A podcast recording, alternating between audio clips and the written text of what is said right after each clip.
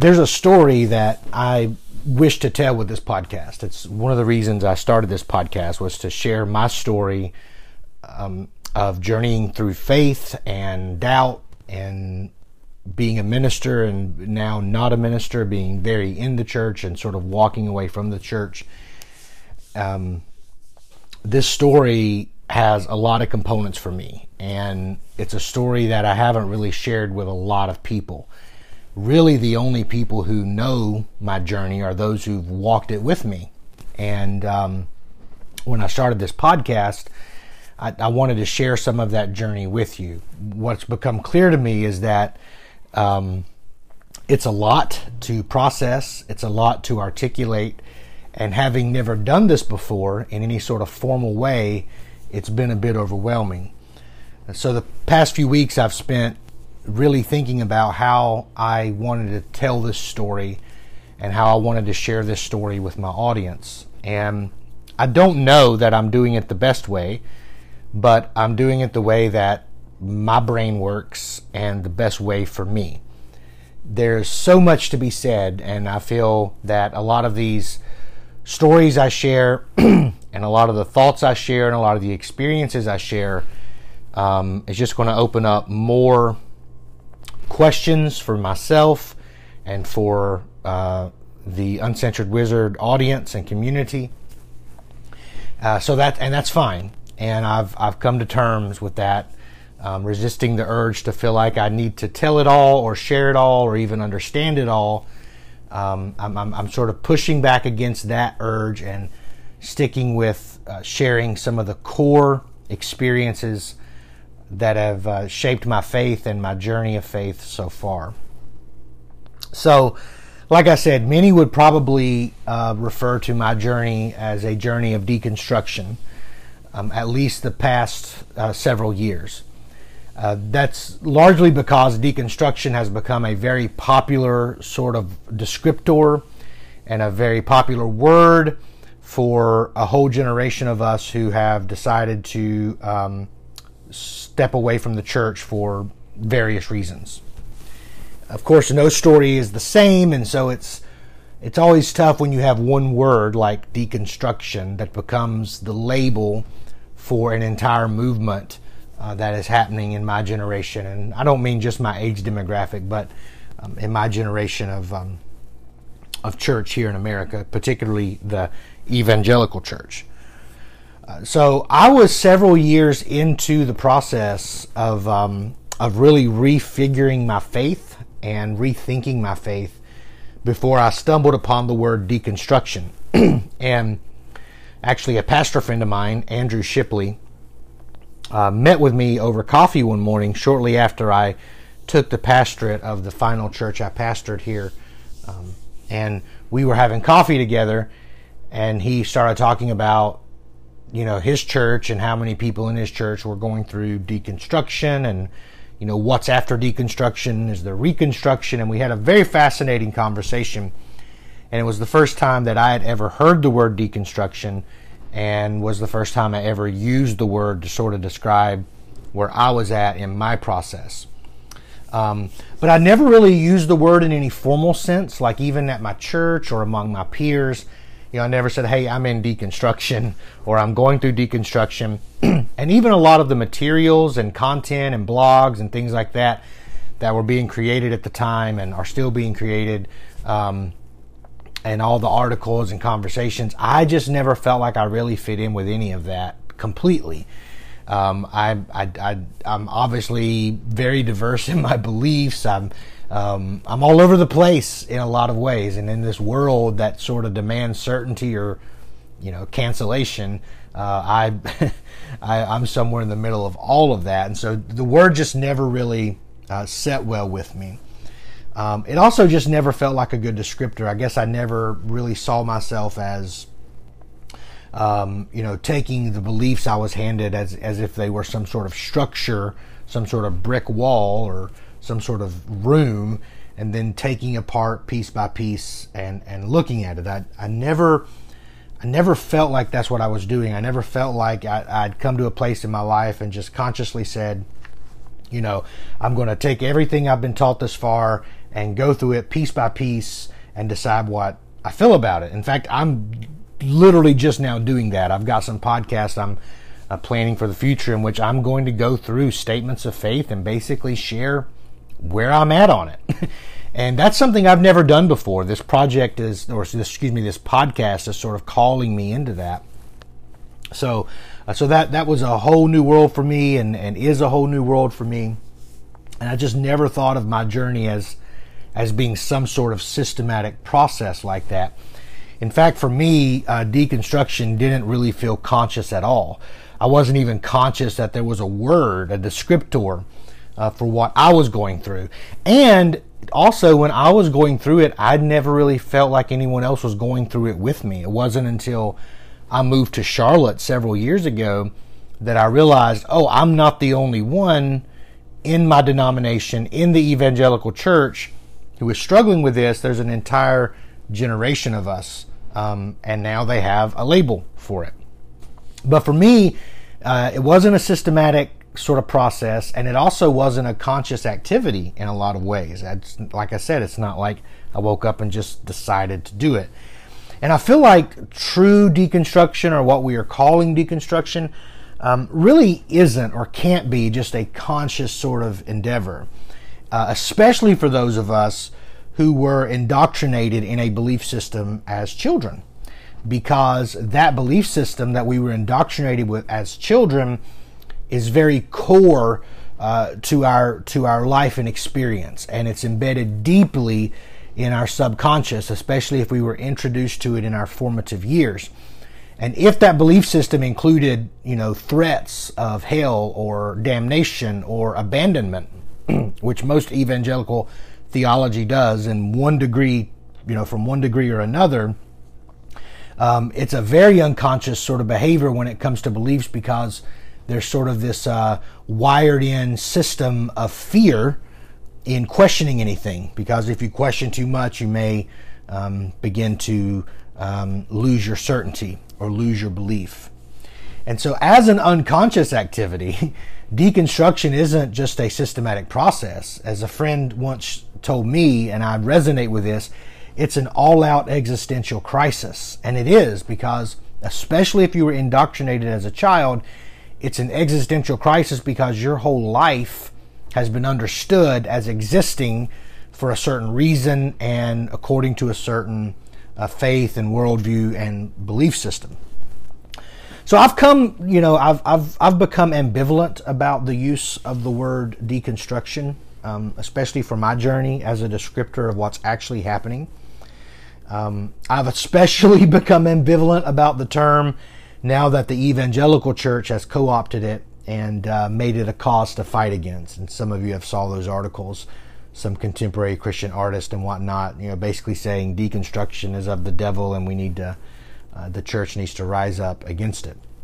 I was actually quite triggered when I discovered that evangelical church was using the word deconstruction. I mean, I had left the church because I was like, okay, I'm going to do us both a favor, the church and myself, and just step away while I sort things out. And but damned if they didn't come after me anyway. it's like, oh no, you can't leave and sort things out. That's deconstruction, and damn it, we're gonna we're gonna come after those who are deconstructing because that's just a a, a movement of Satan.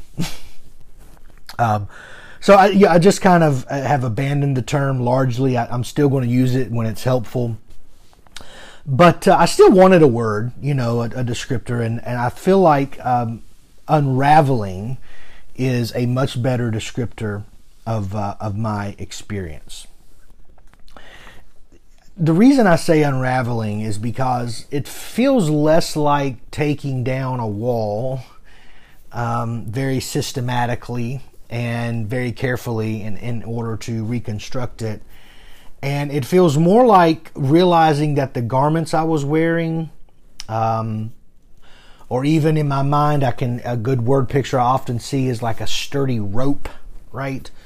Um, but that this sturdy rope that I was handed, or that the garments I was handed, the threads that made them up over time just unraveled, and you know what it's left me with is a lot of threads, a lot of threads, and threads that you know, kind of run through my life, threads that run through my experience, threads that run through the way I read scripture and the biblical narrative, um, threads that run through my theology, like all these various types of threads that sort of make up the person that I am, that sort of um, clothe the person that I am, even to some degree. And I'm really, really struggling um, with the language here, but I, I, I, hope you, you, you get what I'm saying. That at, at some point, you know, what I had was good and it worked and it served its purpose,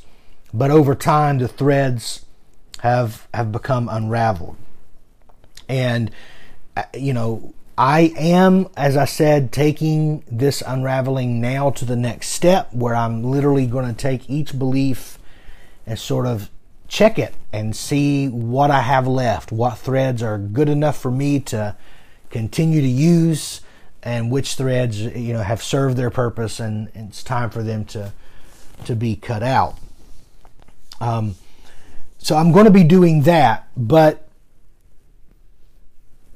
foundational to that, foundational to the belief systems, I guess I should say, um, are the experiences. And I say foundational because for me, the unraveling didn't come as a theological exercise. It came as sort of a central part of my lived experience as a pastor. Okay? Um, and that's again the difference between the conscious and subconscious way of going at it this you know people sometimes say to me well you school really messed you up you went to school and you you know it changed the way you think about the faith and it's so so far off base because for me the unraveling began with experiences experiences that made me question and made me reconsider some beliefs and so on that level the experience is sort of is sort of foundational to the process. It's it's foundational. It's the launching pad, if nothing else. Uh, and so, what I want to do over the next uh, few episodes, and I'm going to interdisperse some some um, some of the belief episodes with this. But what I want to do over the next little while is is uh, talk about the core events in my life as a person and as a pastor that have contributed to the unraveling of my faith as I knew it. So, the first church I pastored um, was a church in the mountains of North Carolina. It was a rural Pentecostal church, part of the Church of God, uh, which is the denomination that I grew up in. I'm going to talk a lot about the Church of God on this podcast because it's my best point of reference. I understand it's a very small part of the church universal and a very small part of the evangelical church in America, but it is my experience. And the first church I pastored was in the mountains, and it was very much like the church I grew up in. Okay. I would say that that church was the first and last church I pastored that I would consider a true classical Pentecostal church. Okay um, which the Church of God is a classical Pentecostal denomination. But as a pastor coming into this church, I was I was a very young man, and coming into this church, I had really not been exposed to a lot of lives, to a lot of other homes, or a lot of other people, or a lot of other experiences than the one that I grew up in. I was I was fresh out of high school. I had only been at this church about a year, year and a half, working on staff before I became the pastor of this church. And this church, even though it was very much like the classical Pentecostal church of my upbringing, it also was different. And those differences started something in me, began a, a questioning in me, began a reconsidering of things in myself because of, of several of the uh, very distinct um, characteristics of that church. So, one of the first things that was really different about this church than the church I grew up in was that in this church, the oldest generation of members were mostly politically Democrat. Okay, um, and the ones who weren't Democrat, and I'm talking about the older members, the people who like were have been in the church since you know they bought the new pews 50 years ago, and this was in you know the year 2003. And so, but this generation of people, they were they were largely political, politically Democrat, and the ones who weren't preferred that you just not talk about politics in the church. And you know, I at this stage in my life had political convictions. A lot of them received from my church and from my upbringing. But at this time in, in, in history and just in my own life, um, I didn't really think of it as being um, as, as, as being that radical to to ask that politics just be left out of church, especially in a church where a large portion of the congregation were were Democrat. And you might be listening and thinking, well, what is the problem with that?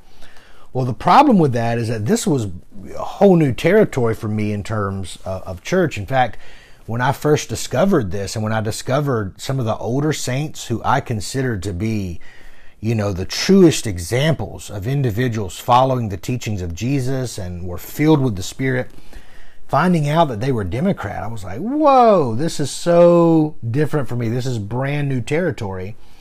Because in the church of my youth, it was just sort of understood that you could not be a Christian and be a Democrat, right? I mean, I remember being taught very early on by my parents and in church Democrats kill babies because of abortion and we can't support them. And that wasn't just a rural church thing, okay? That was, or even regional. Now, that's not like a Southern Christianity thing or a Southern Pentecostal thing. Um, it was it was pretty pretty denominational wide. So I was a college student at, at Lee University um, at the time of the 2000 uh, election. I was a student at the Charlotte Center, which was an extension of Lee University here in Charlotte, North Carolina. And you know, for those you know who, who remember the um, the intensity of that 2000 election, you know, with Bush challenging the results in Florida, uh, this is whole election debacle of hanging chads and all of this. I was in college as a highly impressionable 19 year old at the time, and I I can recall multiple conversations at lunch and even in the classroom where we talked about the situation. And at the time, yeah, I couldn't tell you now what was said, but what I can tell you is at the time I received all of that as a message that true Christians could not be Democrat and that what was happening was demonic. I, I, remember someone telling me it's demonic what's happening in Florida. They're trying to, the Democrats are trying to steal the election away from the godly Republicans. And, you know, it was also emphasized, or at least I received it as being emphasized, that it was our godly calling and our Christian duty to support and to vote for Republicans. So I come to my first church and discover that the oldest generation of people there and the people who have really lived out a testimony of being faithful Christians are Democrats. Um, but it wasn't an issue.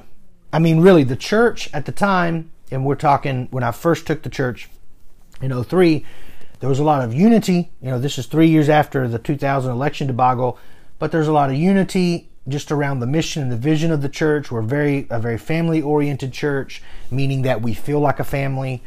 And you know, it was weird for me to be pastoring a church full of Democrats, a church of God, because I knew that that just really didn't fit with the denomination um, and and with the belief system, not only of Pentecostalism but of larger evangelicalism in America at the time.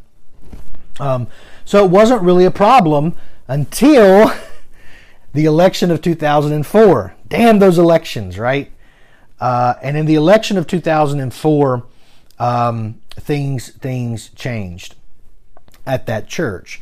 What happened during my, my time at that church was the church grew and we picked up a lot of younger families.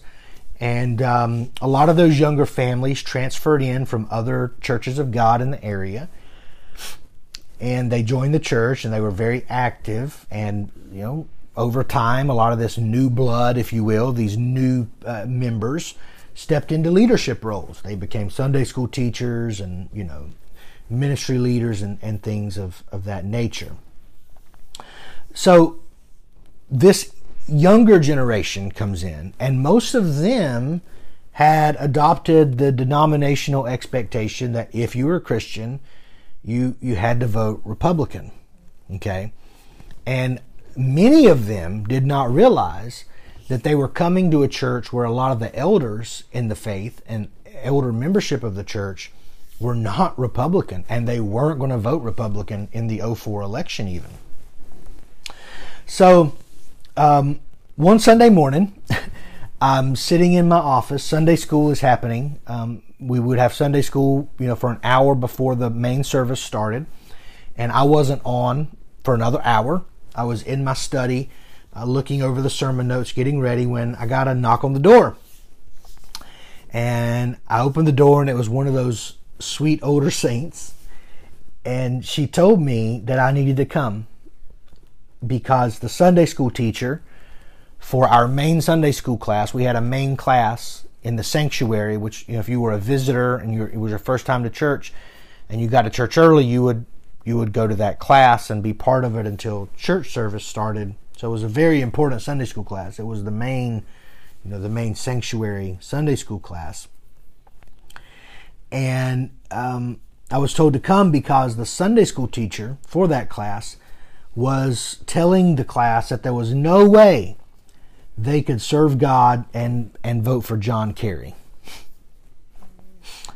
So I made my way to the sanctuary and uh, walked into a very emotional scene in which a very deeply committed Sunday school teacher, I knew him and his family personally. And, you know, I, like I said, up until this issue, up until this time, we had really not had an issue.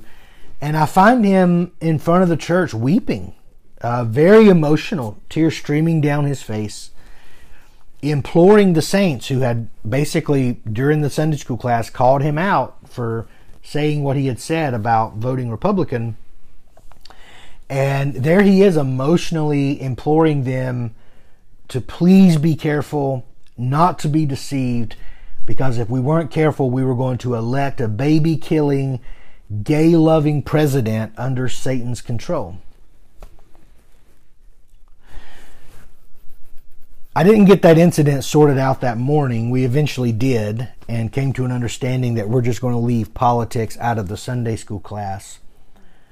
But that that incident and the division that it caused that morning um, to our otherwise unified church left me with a lot of questions, y'all. It, it, it, it's the beginning of the unraveling for me.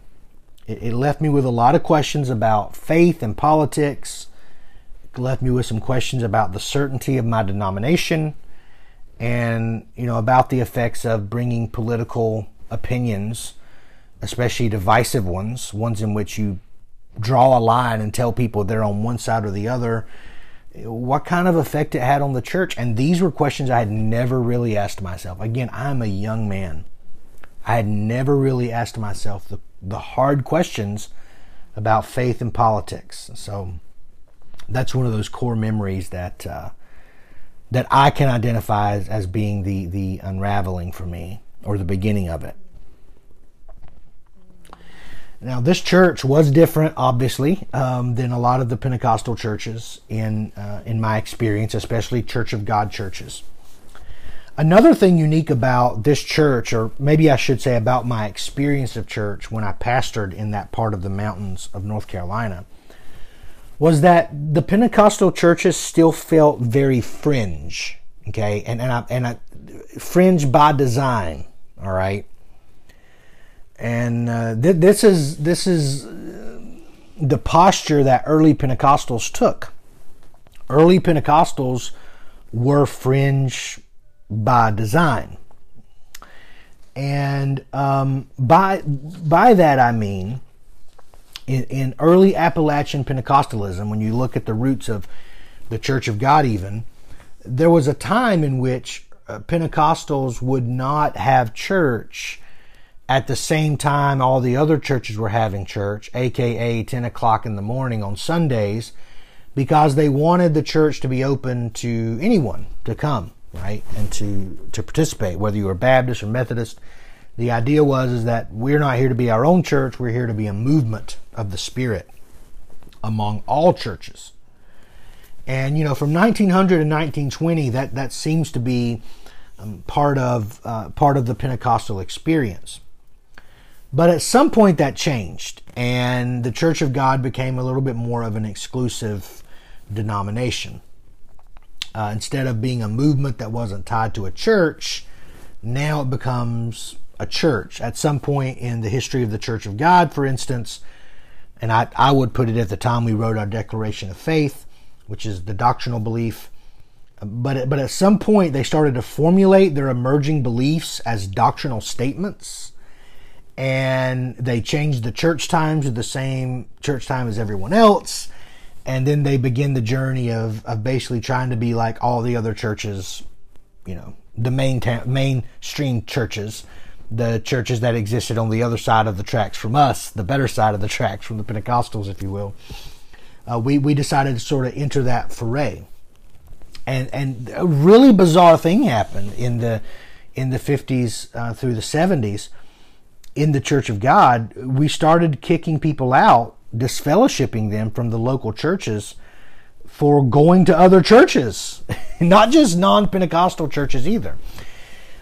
But in the mountains, the churches around there, the, the Pentecostal churches, not because there was a Church of God, there was a lot of other Pentecostal churches in that area.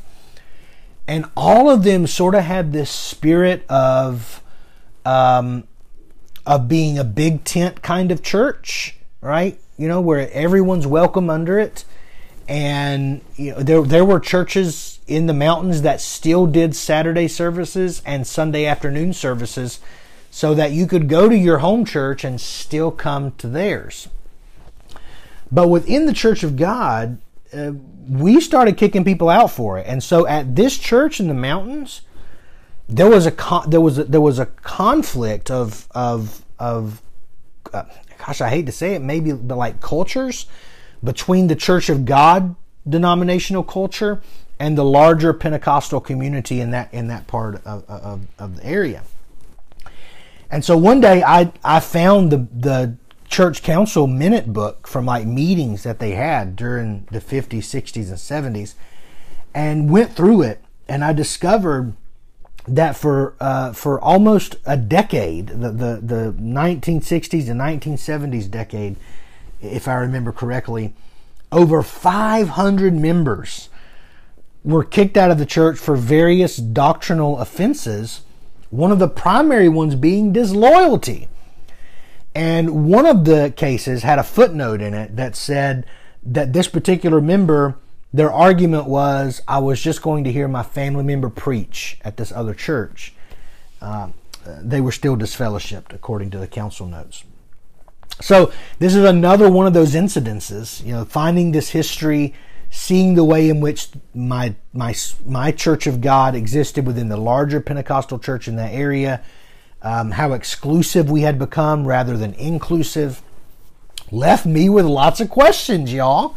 It just did. It left me asking questions about doctrine and beliefs and uh, the effects of, of what it means to go all in on our desire to be certain about our beliefs.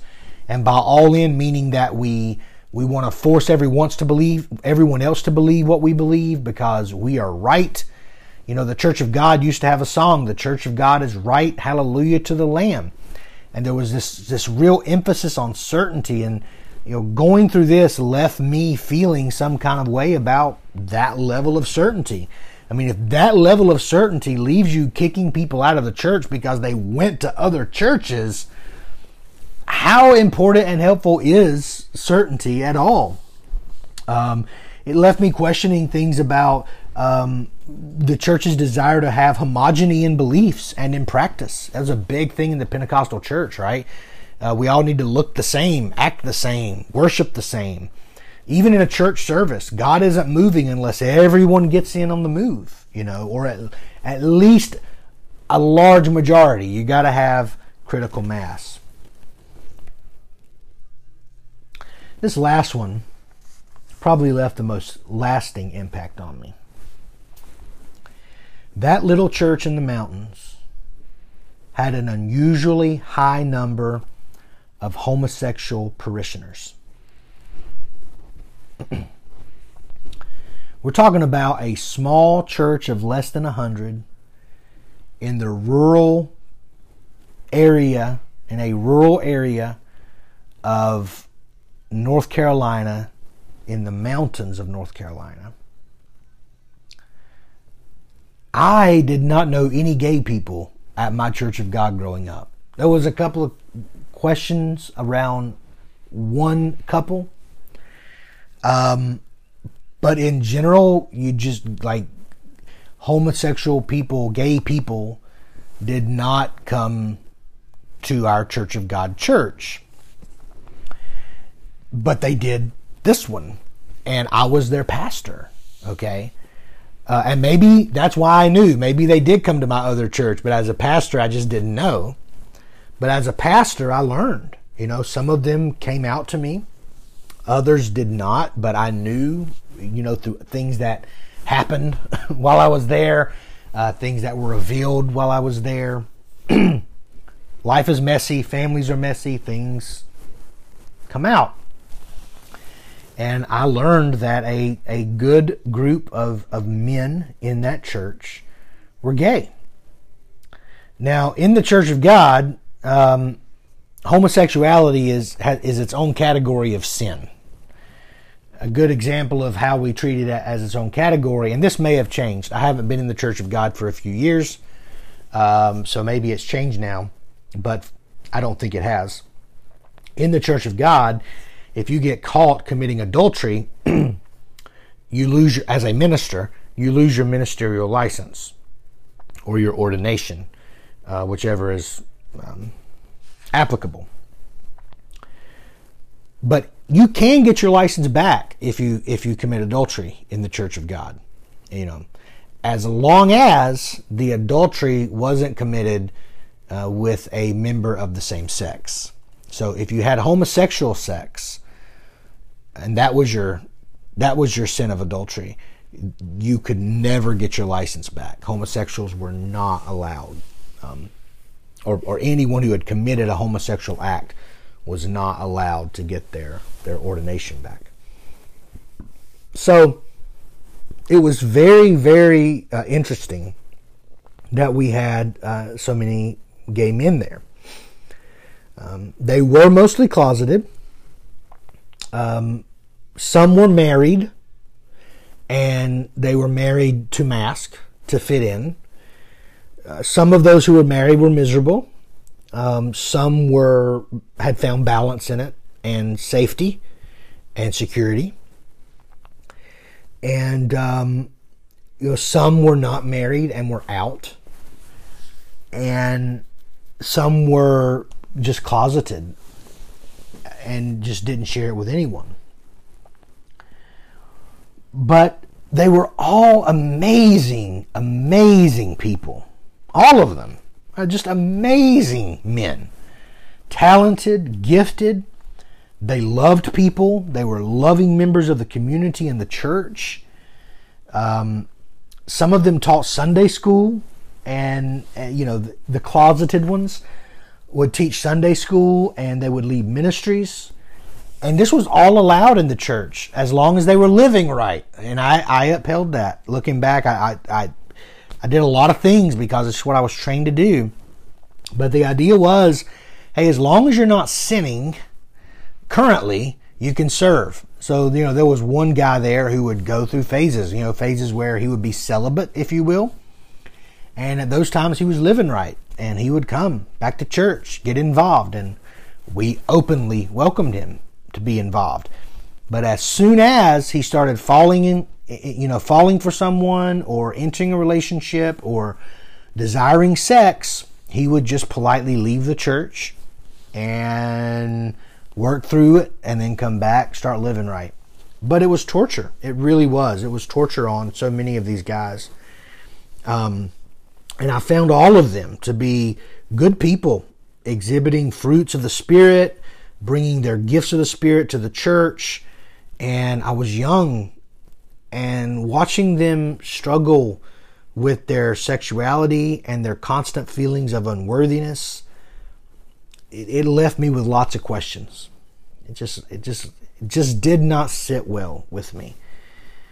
And, um, and then seeing how God didn't cure them. You know, there's one guy in particular who I knew would just he would come to the altars every service and just pray and pray. People would lay their hands on him, and it was like three, you know, supposed deliveries while I was his pastor, but none of them stuck. you know, just seeing that God didn't cure them or sanctify them. Right? We we were taught that the Holy Spirit would sanctify you from all sin take away even your very desire for it. Uh, and seeing how none of that really worked, none of the juju or the praying or the screaming or the in and out or the just beating yourself up, none of it changed their their sexual orientation. And um, you know that that left an left an impact on me. You know, it was like we were we were teaching a doctrine that oversold itself and under under delivered um, we we were teaching a doctrine that excluded people from God's love, and deep in our hearts, I think we all knew there was nothing wrong with these men. I think we all knew these men were good, spirit filled, loving individuals. Obviously, we knew that. We let them serve as long as they met our behavioral standards because we knew deep down um, that that what they brought to the table was good for the community and good for the kingdom of God. While I was there, one of the gay men died, and he died at a stage in his life where he wasn't, and I'm doing air quotes here, where he wasn't living right. And the circumstances in which he passed um, would have outed him, would have outed him as a gay man. His family was very, very ashamed about his death, and they were very ashamed that he was gay. He was well respected in the church. Not everyone knew he was closeted. He was out to me and some spiritual leaders, but no one else. And um, they asked me to preach his funeral. And before the funeral, the family asked me, they said, We know what he was doing and we don't want you to preach him into heaven, which is a term we use in the church about doing funerals so that we don't, you know, make someone sound like they went to heaven when they weren't living right. And so this family said, We don't want you to preach him into heaven, but we also don't want you to tell about his life and embarrass him and embarrass us. That made me feel some kind of way. The shame that this family felt and the thought that God was burning this individual that they loved forever and ever and ever in hell because he loved another man. And then being asked, and I hold no ill will to this family, I, but to be asked to not paint this person as being worthy of heaven, but also not paint this person as a homosexual or as a gay man seemed like a total stripping away of this person's story and identity at a time of eulogizing when we're given a sacred moment to say some final words about who this person was to us in the truest sense of their personhood. This family wanted me, just like the church wants, all, all the time, over and over again.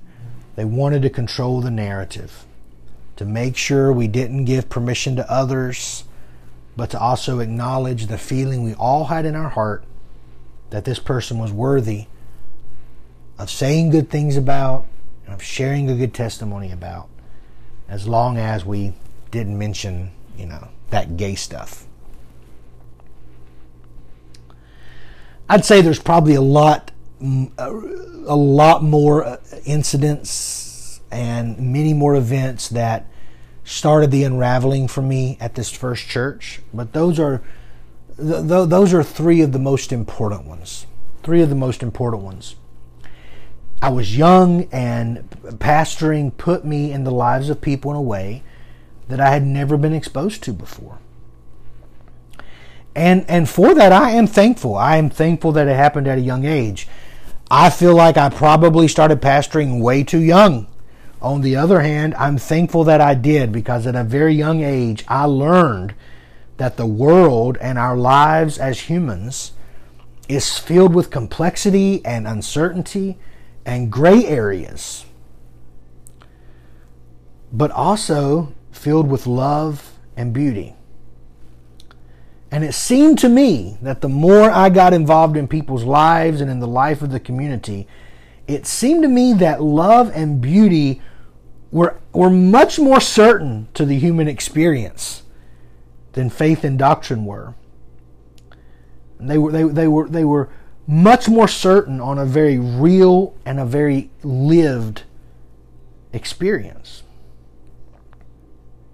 I was 26 years old when I left that church to pastor another. My time there was the beginning of building a new life with my family. I got married while I was there. I had kids while I was there. Became a dad. Became a grown up, if you will. Had my first full time job. Also, my first bills. it was the it was a time of, of starting my life, but it was also the beginning of me seeing the faith and religion of my youth unravel. More to come.